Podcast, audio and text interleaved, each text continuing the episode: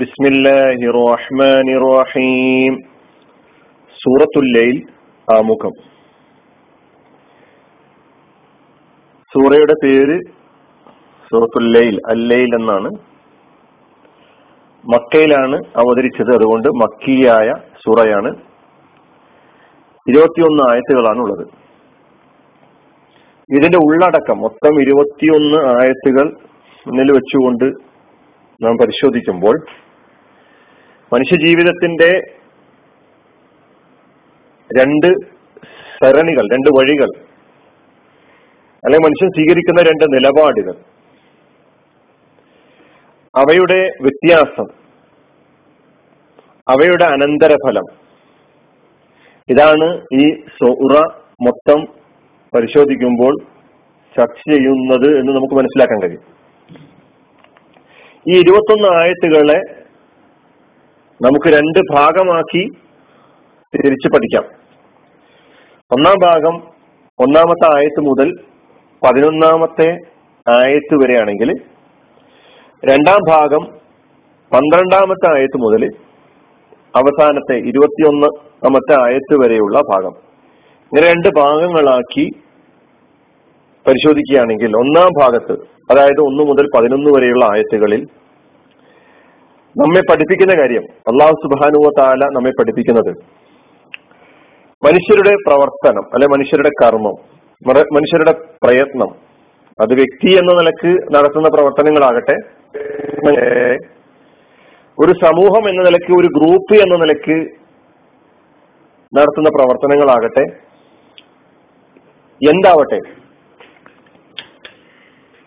ഇവയുടെ ധാർമ്മികമായ സ്വഭാവം പരിഗണിക്കുമ്പോൾ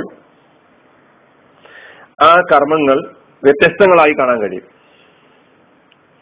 അതിന് സുബാനുവതല രാത്രിയെയും പകലെയും പിടിച്ച് സത്യം ചെയ്തുകൊണ്ട് ആണിനെയും പെണ്ണിനെയും പിടിച്ച് സത്യം ചെയ്തുകൊണ്ട് ഇതുപോലെ രാപ്പകൽ എന്ന പോലെ മനുഷ്യന്റെ പ്രവർത്തനങ്ങൾ മൊത്തം എടുത്ത് പരിശോധിച്ച് നോക്കുമ്പോൾ അതിന്റെ ധാർമ്മികമായ സ്വഭാവം പരിഗണിച്ചുകൊണ്ട് പരിശോധിക്കുമ്പോൾ വ്യത്യസ്തങ്ങളായി കാണാൻ കഴിയും എന്നാണ് നമ്മെ പഠിപ്പിക്കുന്നത്. അഞ്ച് മുതൽ ഏഴ് വരെയുള്ള ആയത്തുകളിലൂടെ അഞ്ച് ആറ് ഏഴ് ആയത്തുകളിലൂടെ മനുഷ്യരിൽ ഉണ്ടാവേണ്ട ധാർമ്മികമായ സവിശേഷതകൾ എന്തൊക്കെയാണ് എന്നതിലേക്കാണ് സൂചന നൽകുന്നത്. അതാണ് അഞ്ച് ആറ് ഏഴ് ആയത്തുകൾ. ദാനശീലം നൽകാനുള്ള ശീലം പഠിച്ച റബ്ബിനെ കുറിച്ചുള്ള പേടി ഭയം ദൈവഭക്തി. അതുപോലെ നന്മയെ ഉൾക്കൊള്ളാനും അംഗീകരിക്കാനും അതിനെ സ്വീകരിക്കാനും ഉള്ള സന്മനസ് അപ്പൊ അതാണ് മനുഷ്യരിൽ ഉണ്ടാകേണ്ട ധാർമ്മികമായ സ്വഭാവ ഗുണം അതിനെ അധികരിച്ചുകൊണ്ട് അടിസ്ഥാനപ്പെടുത്തിക്കൊണ്ട് ഉള്ള പ്രവർത്തനങ്ങൾ കാഴ്ചവെക്കുന്ന ആളുകളെ സംബന്ധിച്ചിടത്തോളം അവർക്ക് മുമ്പിൽ തുറക്കപ്പെടുന്ന അല്ലെങ്കിൽ അവർക്ക് വിശുദ്ധമായ ജീവിതം നയിക്കാൻ സാധിക്കുന്ന സ്വഭാവത്തിൽ അവരുടെ വഴി അവർക്ക് എളുപ്പമായി അനുഭവപ്പെടുമെന്നുള്ളതാണ് അല്ലെങ്കിൽ എളുപ്പമാക്കി കൊടുക്കുമെന്നുള്ളതാണ്. ആ നിലപാട് സ്വീകരിക്കുന്ന ആളുകളെ സംബന്ധിച്ചിടത്തോളം അവർക്ക് നന്മ ചെയ്യുക എന്ന് പറയുന്നത് വളരെ എളുപ്പമായിരിക്കും. അവർക്കൊരു തിന്മ പ്രവർത്തിക്കുക എന്ന് പറയുന്നത് അങ്ങേയറ്റം പ്രയാസകരമായിട്ടും അനുഭവപ്പെടും. നിലപാടുകളുടെ പ്രശ്നമാണ്. ജീവിക്കുന്ന സ്വീകരിക്കുന്ന ജീവിത സരണിയുടെ വ്യത്യാസമനുസരിച്ചാണ് നമുക്ക് അനുഭവപ്പെടുക.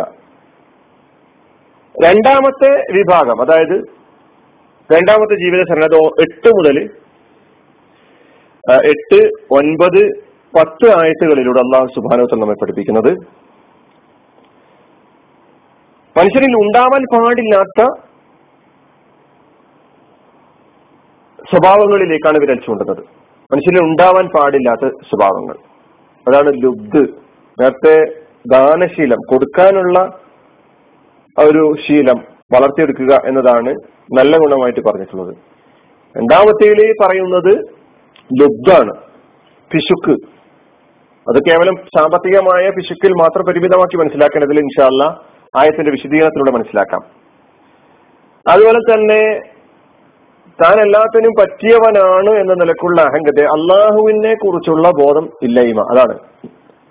പർശതമ്പുരാനെ കുറിച്ചുള്ള ബോധമില്ലായ്മ തനിക്ക് താൻ തന്നെ മതി എന്നുള്ള തോന്നൽ.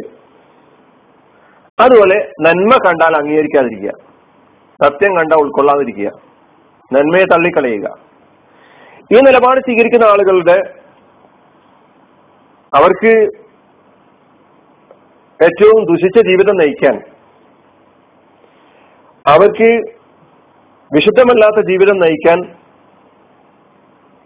വളരെ എളുപ്പമായിരിക്കും. വിശുദ്ധമല്ലാത്ത ജീവിതം നയിക്കാൻ പറ്റുന്ന വഴികളൊക്കെ തന്നെ അവരുടെ മുമ്പിൽ വളരെ എളുപ്പമാക്കി കൊടുക്കുമെന്നുള്ളതാ. പറഞ്ഞാൽ അത്തരം ആളുകൾക്ക് തിന്മ ചെയ്യുക എന്ന് പറയുന്നത് അത്ര പ്രയാസകരമൊന്നുമല്ല എളുപ്പമായിരിക്കും.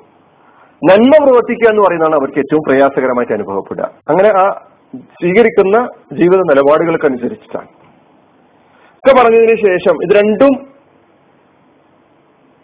രണ്ടിന്റെയും അനന്തരഫലം വ്യത്യസ്തമാണ്.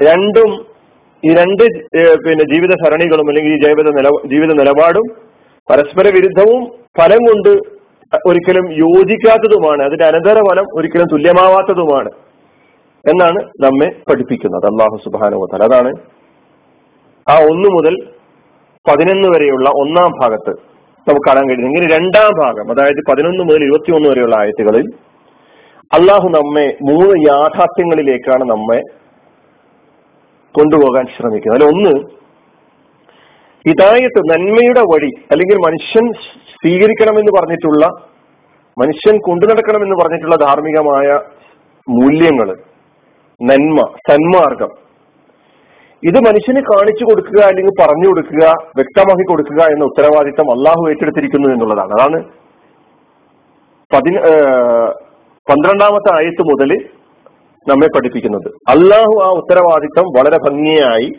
ദുതന്മാരിലൂടെ വേദഗ്രന്ഥങ്ങളിലൂടെ നമ്മുടെ മുമ്പിൽ മനുഷ്യരുടെ മുമ്പിൽ അവതരിപ്പിക്കുകയും വ്യക്തമാക്കി കൊടുക്കുകയും ചെയ്തു. അതാണ് ഒരു ഒരു ഒന്നാമത്തെ യാഥാർത്ഥ്യം. ഇതിലൂടെ നമ്മ ഈ ആയത്തുകളിലൂടെ പറയുന്നത്. രണ്ടാമത്തത് ഇരുലോകവും അതായത് ഇഹുലോകമാകട്ടെ പരലോകമാകട്ടെ അള്ളാഹുവിന്റെതാണ്. അള്ളാഹുവിന്റെത് മാത്രമാണ്. ഇഹലോകമാണ് ആവശ്യമെങ്കിൽ അതും ലഭിക്കുന്നത് അള്ളാഹുവിൽ നിന്ന് തന്നെയാണ്. പരലോകമാണ് നിങ്ങൾ തേടുന്നതെങ്കിൽ അതും നൽകുന്നത് അള്ളാഹു തന്നെയാണ്. അപ്പൊ ഇരു ലോകത്തിന്റെ ഉടമസ്ഥൻ അള്ളാഹു ആണ് എന്ന യാഥാർത്ഥ്യത്തിലേക്കാണ് ഈ ഭാഗം നമ്മെ കൊണ്ട് ചെന്നെത്തിക്കുന്നത്.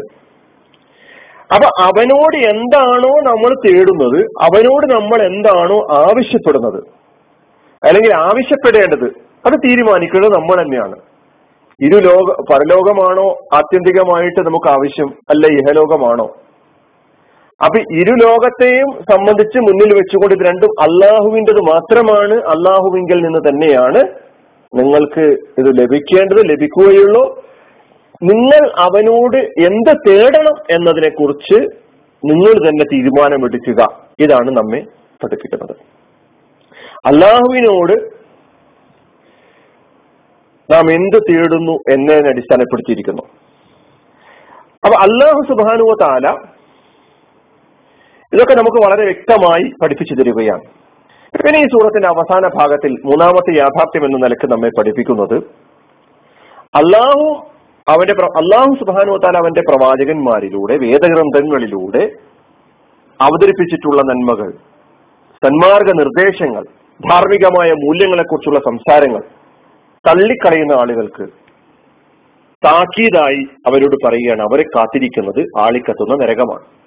അവർക്ക് കിട്ടാനിരിക്കുന്ന ശിക്ഷയെക്കുറിച്ചുള്ള സൂചന നൽകിക്കൊണ്ടാണ് ഈ അവസ്ഥ അവസാനിപ്പിക്കുന്നത്. അവസാനമായി പറയുന്നത് അള്ളാഹുവിന്റെ കൽപ്പനകൾക്കനുസരിച്ച് അള്ളാഹുവിന്റെ തൃപ്തി മാത്രം കാംക്ഷിച്ചുകൊണ്ട് നിസ്വാർത്ഥരായി കർമ്മങ്ങൾ അനുഷ്ഠിക്കുന്ന ആളുകൾ. അള്ളാഹിന്റെ തൃപ്തിക്കപ്പുറം മറ്റൊന്നും ആഗ്രഹിക്കാതെ കർമ്മങ്ങൾ അനുഷ്ഠിക്കുന്ന ആളുകൾക്ക് അള്ളാഹു നാളെ പരലോകത്ത് നൽകാൻ പോകുന്ന അള്ളാഹുവിന്റെ തൃപ്തി അള്ളാഹു അവർക്ക് നൽകാൻ പോകുന്ന പ്രതിഫലങ്ങൾ അതിലേക്ക് സൂചന നൽകിക്കൊണ്ടാണ് ഈ സൂറ അവസാനിപ്പിക്കുന്നത്. ബാക്കി ഓരോ ആയത്തുകളിലൂടെ നമുക്ക് കാര്യങ്ങൾ മനസ്സിലാക്കാൻ കഴിയും. ഇൻഷാ അല്ല ഏതായിരുന്നാലും ഇതാണ് ഈ ഇരുപത്തിയൊന്ന് ആയത്തുകളിലൂടെ നമ്മുടെ മുമ്പിൽ അള്ളാഹു സുബാനുവ താല വെക്കാൻ പോകുന്ന അല്ലെങ്കിൽ അവതരിപ്പിക്കാൻ പോകുന്ന കാര്യങ്ങളുടെ ചെറിയൊരു ആമുഖമെന്ന നിലയ്ക്ക് പറയാനുള്ളത് ബാക്കി കാര്യങ്ങളൊക്കെ നമുക്ക് പിന്നീട് മനസ്സിലാക്കാം. അനിൽഹമുല്ലാഹി റബ്ബിൽ ആലമി അസ്സാം വലൈക്കും വറഹമത്തുള്ള